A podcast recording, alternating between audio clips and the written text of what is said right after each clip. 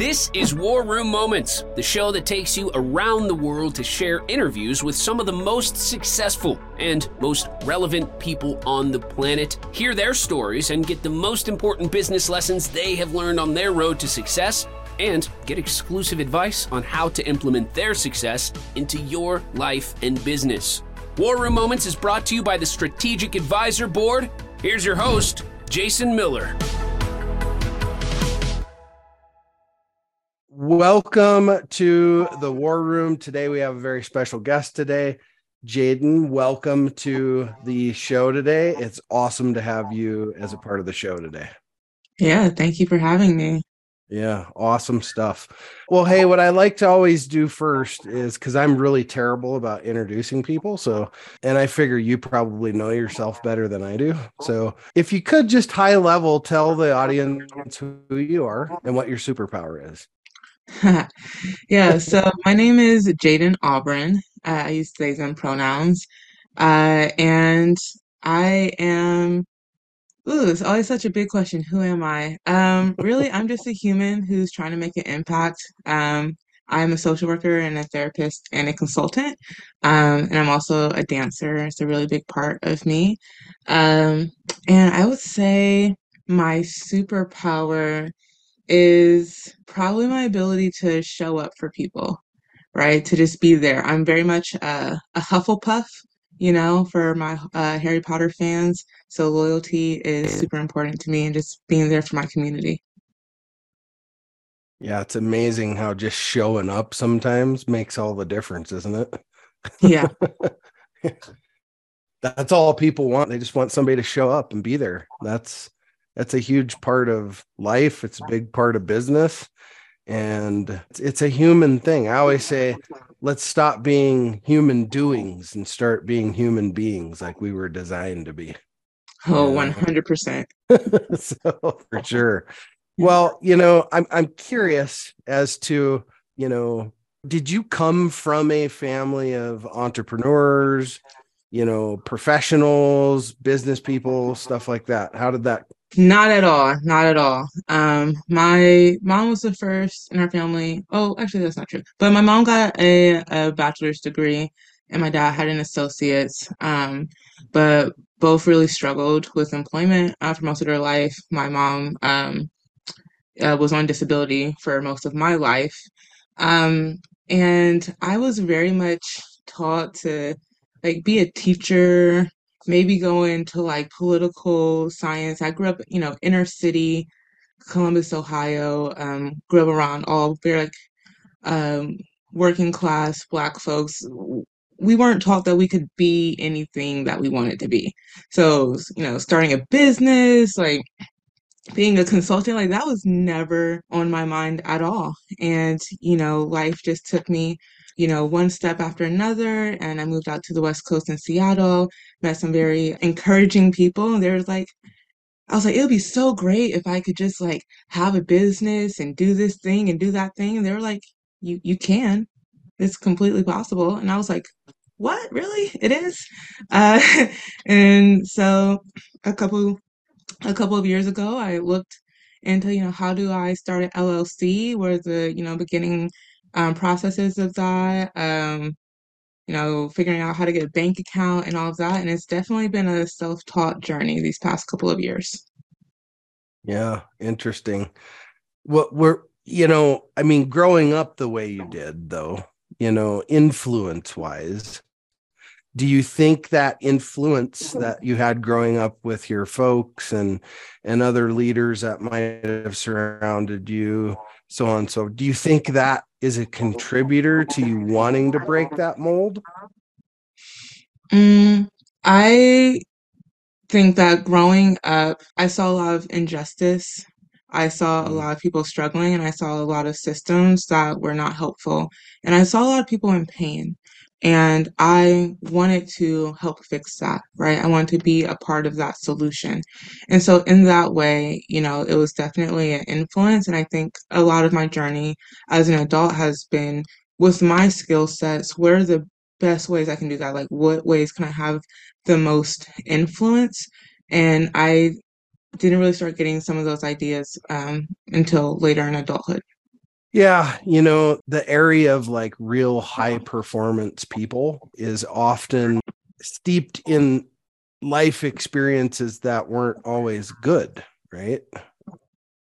Like, for instance, I know many, many high performers that were in sports, they were in, you know, military settings, so on and so forth. And those are all forged in fire that then created, you know, what they ended up doing later on in their life in the business world. So, and it's in us there's no doubt it's, mm-hmm. it's in most human beings to, to, have that entrepreneurial spirit right i mean if you strip all of the things away in our lives and we didn't have homes and we grocery stores and all that stuff what are we? We are basically foragers. Foragers are entrepreneurs right?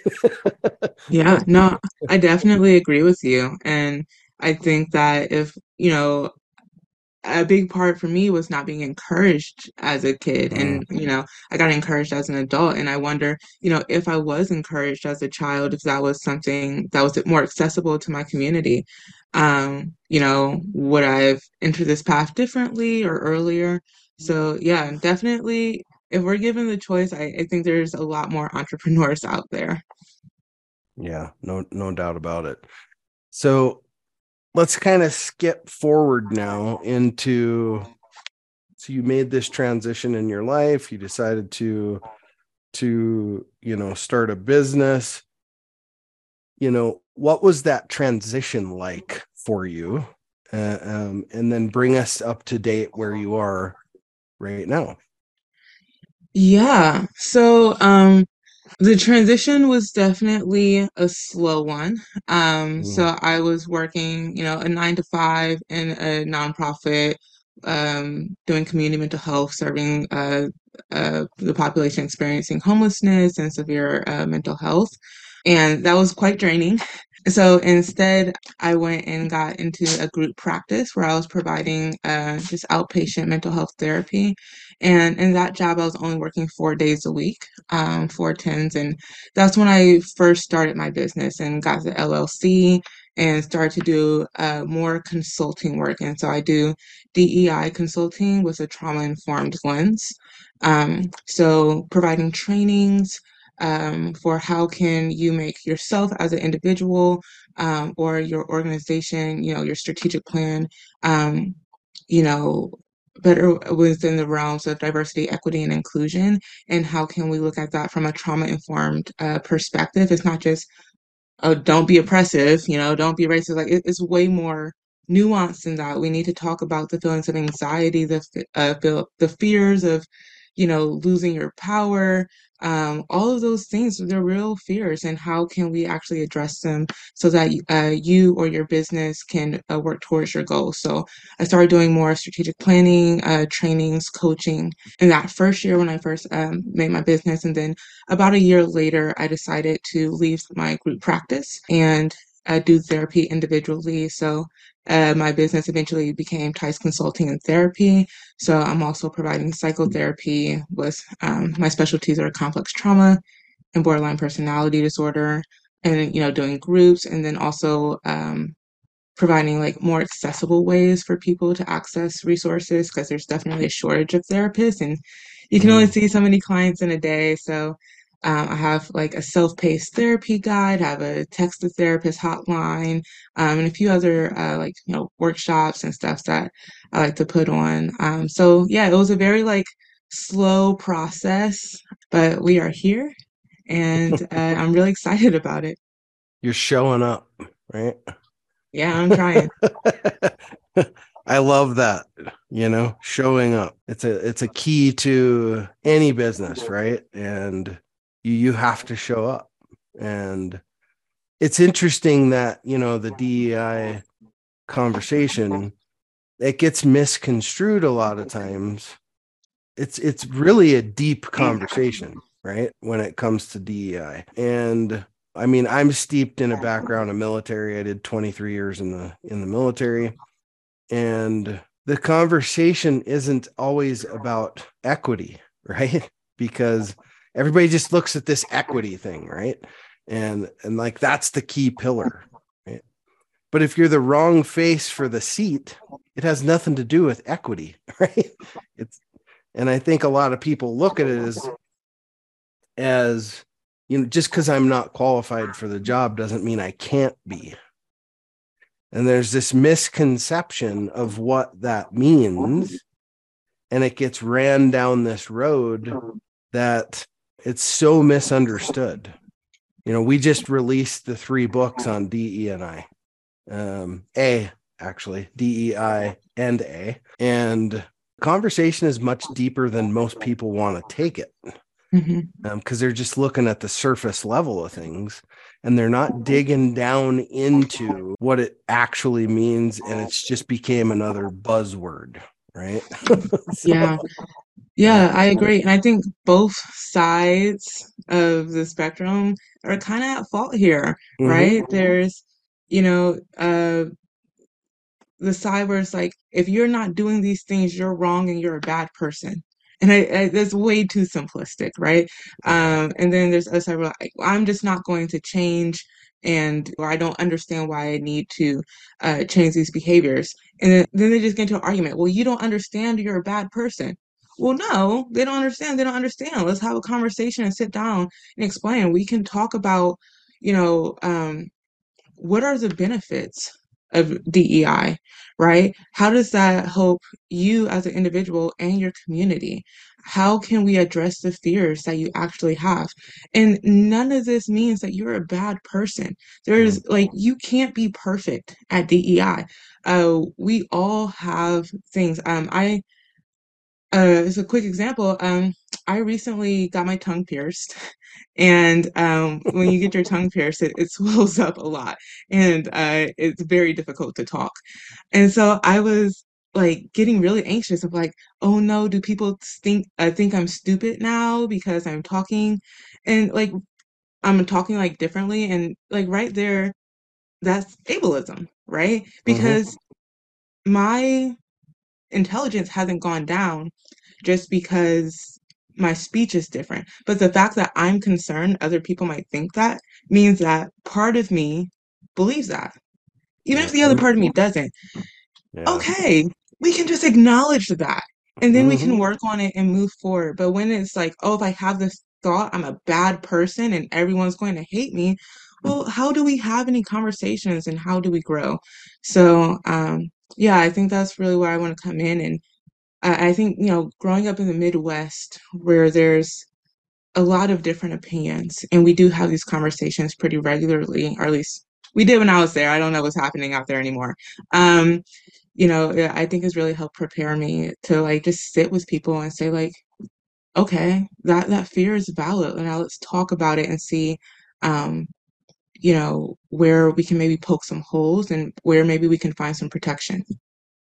Yeah and it's interesting too right that this is something i've found interesting around this conversation right there's always two sides right and there's mm-hmm. it doesn't always have to be right or wrong i mean everybody we're supposed to be mm-hmm. entitled to mm-hmm. you know our opinion mm-hmm. that's mm-hmm. what our country is founded on is you know you have an opinion right yeah but you know we've kind of gotten to this place where it's like if you got an opinion and it's wrong, well, you're entitled to your wrong opinion then, right? Yeah. and I don't, I don't, I don't think that's that's not healthy, and that's not where we need to be going. And you know, that's why we need people like mm-hmm. you out leading that mm-hmm. charge to like get us away from that kind of mentality of you know, let's sit at the table and have an honest discussion about it and then not complain about it, actually come together and create a solution, right? Yeah. That are acting like a bunch of babies at the table, right? right. Lean into discomfort. I think there's this yeah. idea now that if you're uncomfortable, you're being harmed. And that's not true. If you're uncomfortable, you're uncomfortable, right? Yeah. And how can we start to learn to be uncomfortable with each other mm-hmm. so that we don't actually harm each other?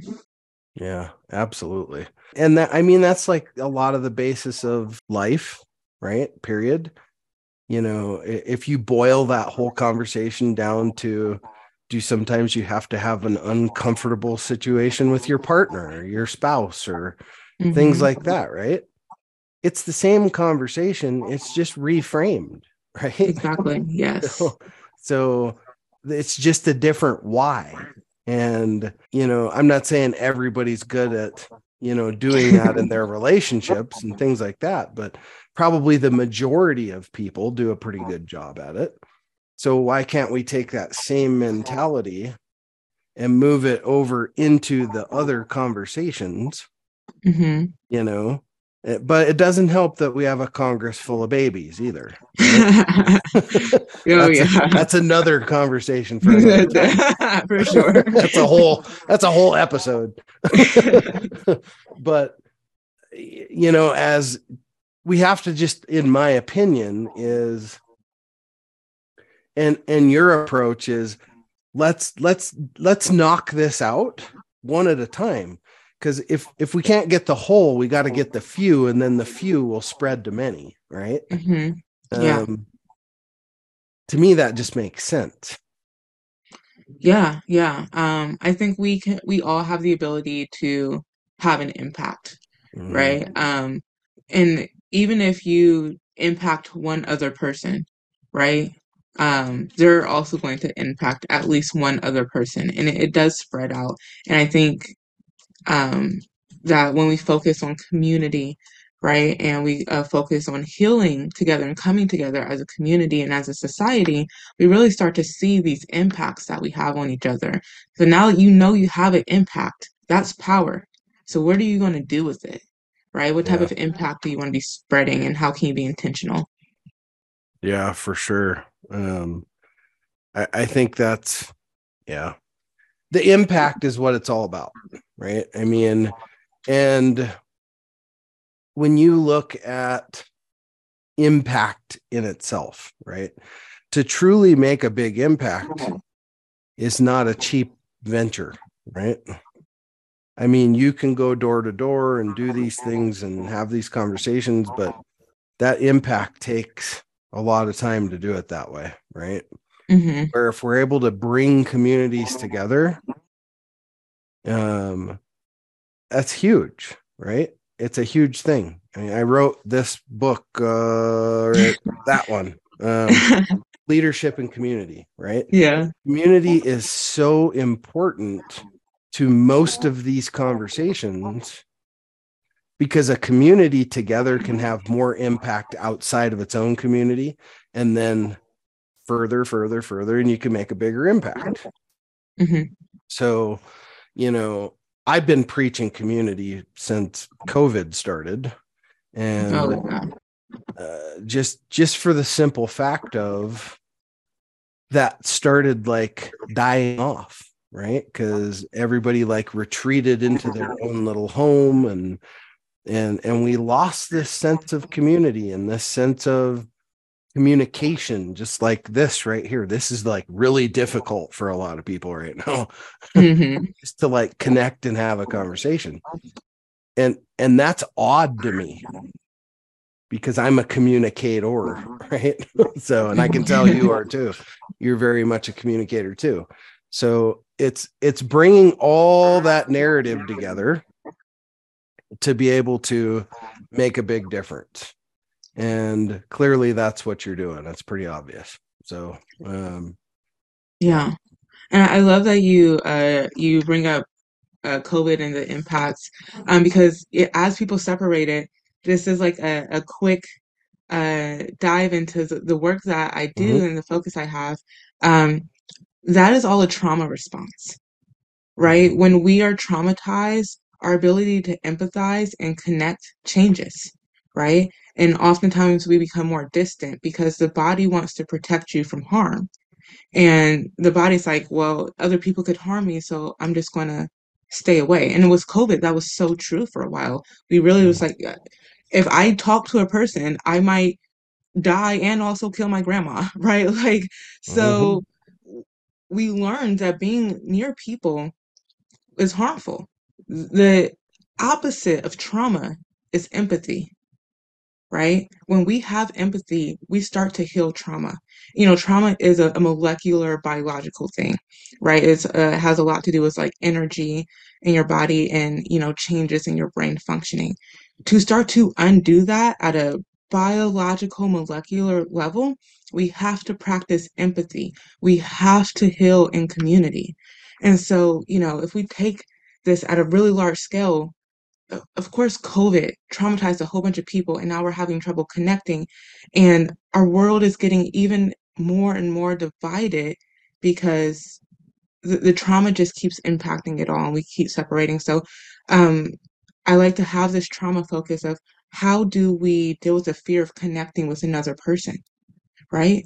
Um, how do we deal with the fear of connecting with a different race? Um, or, uh, you know, queer folks or people with different abilities, right? How do we actually deal with that fear? Because that fear is real and is at a biological level. And the way to undo it is empathy and compassion. It's not to shame people into being better, Mm. it's to be compassionate. Yeah. Kindness is free. Yeah. Doesn't cost anything to be kind. I tell my son that every morning when before he goes to school.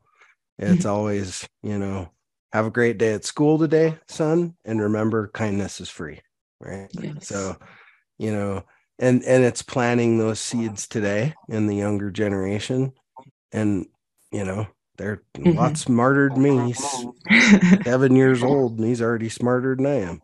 So something to be said about that. But um anyway, the you know, a lot of really, really good points of impact in that discussion we just had. But for those listeners that didn't quite get it, right? What what would be a few of the things that you would want to have as a lead behind for the audience to go, look, this is what I think you need to do, Mhm. right? To make an impact. Yeah. Um, I would say number one, uh, lead with compassion and uh, curiosity, Mm, right? If someone has said something that you don't like or is offensive, um, ask them about their perspective, right? Let's ask in a compassionate way versus immediately judging and, and being angry, right? Um, and I think the other big thing is we are capable of amazing, amazing things. Um, and sometimes we just need someone to tell us that we are. What if we look at science fiction, right? How much of science fiction has actually influenced like science and, and what we develop? If we can view it, if we can dream it, if we can envision it, we can do it, right? So, um, as you go about your life, if you're thinking about your job, if you're thinking about how you show up in community, if you're thinking about the future of this country, what do you really want? Envision that and then figure out how to make it happen because it is possible. Yeah, absolutely. Anything's possible. I truly believe that. I truly believe that the human dimension is so dynamic that Mhm. I mean, look where we've came just in a few hundred years. Yeah. A few hundred years. So think about what we can do in the next thousand years. I mean, it's it's almost you can't even almost even wrap it around your head, right? Yeah. if we were able to stay on the same impact level as we are in the last couple hundred years and growth wise as technology, all these different things, man, what's that going to look like? Yeah. I mean, it's it's actually a little bit scary, but I guess we won't be around for it, so we won't know any better. But anyway, so man, great pieces of advice to give. Um, how how do people get a hold of you? How do you want people to contact you um, to work with you? Uh, yes. So, uh, my information is consistent across boards. It's TISE Consulting and Therapy. That is T I S E. It stands for Trauma Informed Social Equity. So, uh, T I S E Consulting and Therapy. Uh, my website is tiseconsultingandtherapy.com. You can find me on Instagram and TikTok with the same handles. And my Gmail is also TISE Consulting and Therapy at gmail.com. So, uh, any one of those um, or you know, good old Google TISE Consulting and Therapy. One of those things should uh, pop up, and you'll be able to find ways to contact me on um, any of those platforms. Awesome, awesome. Well, I hope uh, many of the listeners. We have about five to ten thousand listeners per day, so uh, somebody needs you today. So hopefully they reach out to you and make that step to do that today. So yeah, the kind of the final closing thought provoking question as you can see we don't really do a Q&A on this show um, because it's more of value is driven by conversation right? And mm-hmm. and the conversation we had was very very valuable to the audience. But for all the, the million dollars in the world right? Yeah. If you were to invite anybody into this show dead or alive any point in time in history to either join us or participate who would have you loved to have here and why them okay uh, it is going to be my answer Queen Latifah.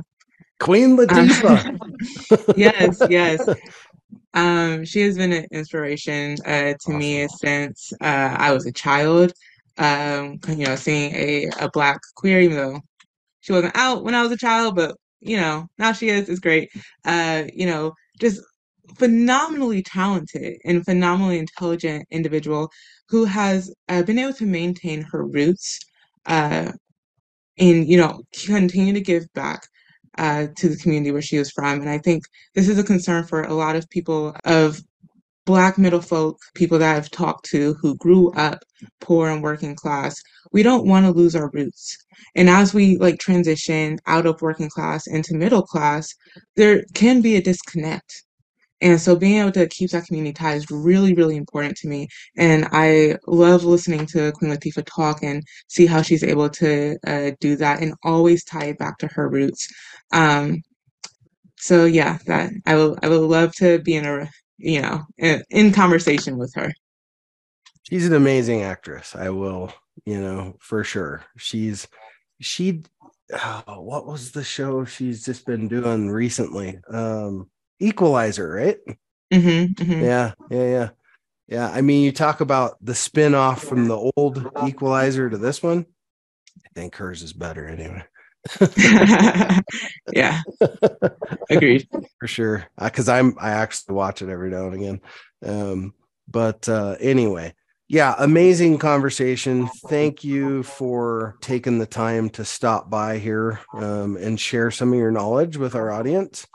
Um, I always like to say there's 168 hours in a week, and every one of those hours is important. And you know, you shared all that value for 30 plus minutes with this audience. Um, we're very grateful for that time. So thank you for that. I'm I feel honored to be here. Thanks for having me. Awesome. Cheers. Bye. Thanks for listening to War Room Moments with your host, Jason Miller. Please leave your feedback and visit strategicadvisorboard.com to get the latest and greatest business advisement on the planet. Follow us on social media for updates, and we'll see you on the next episode.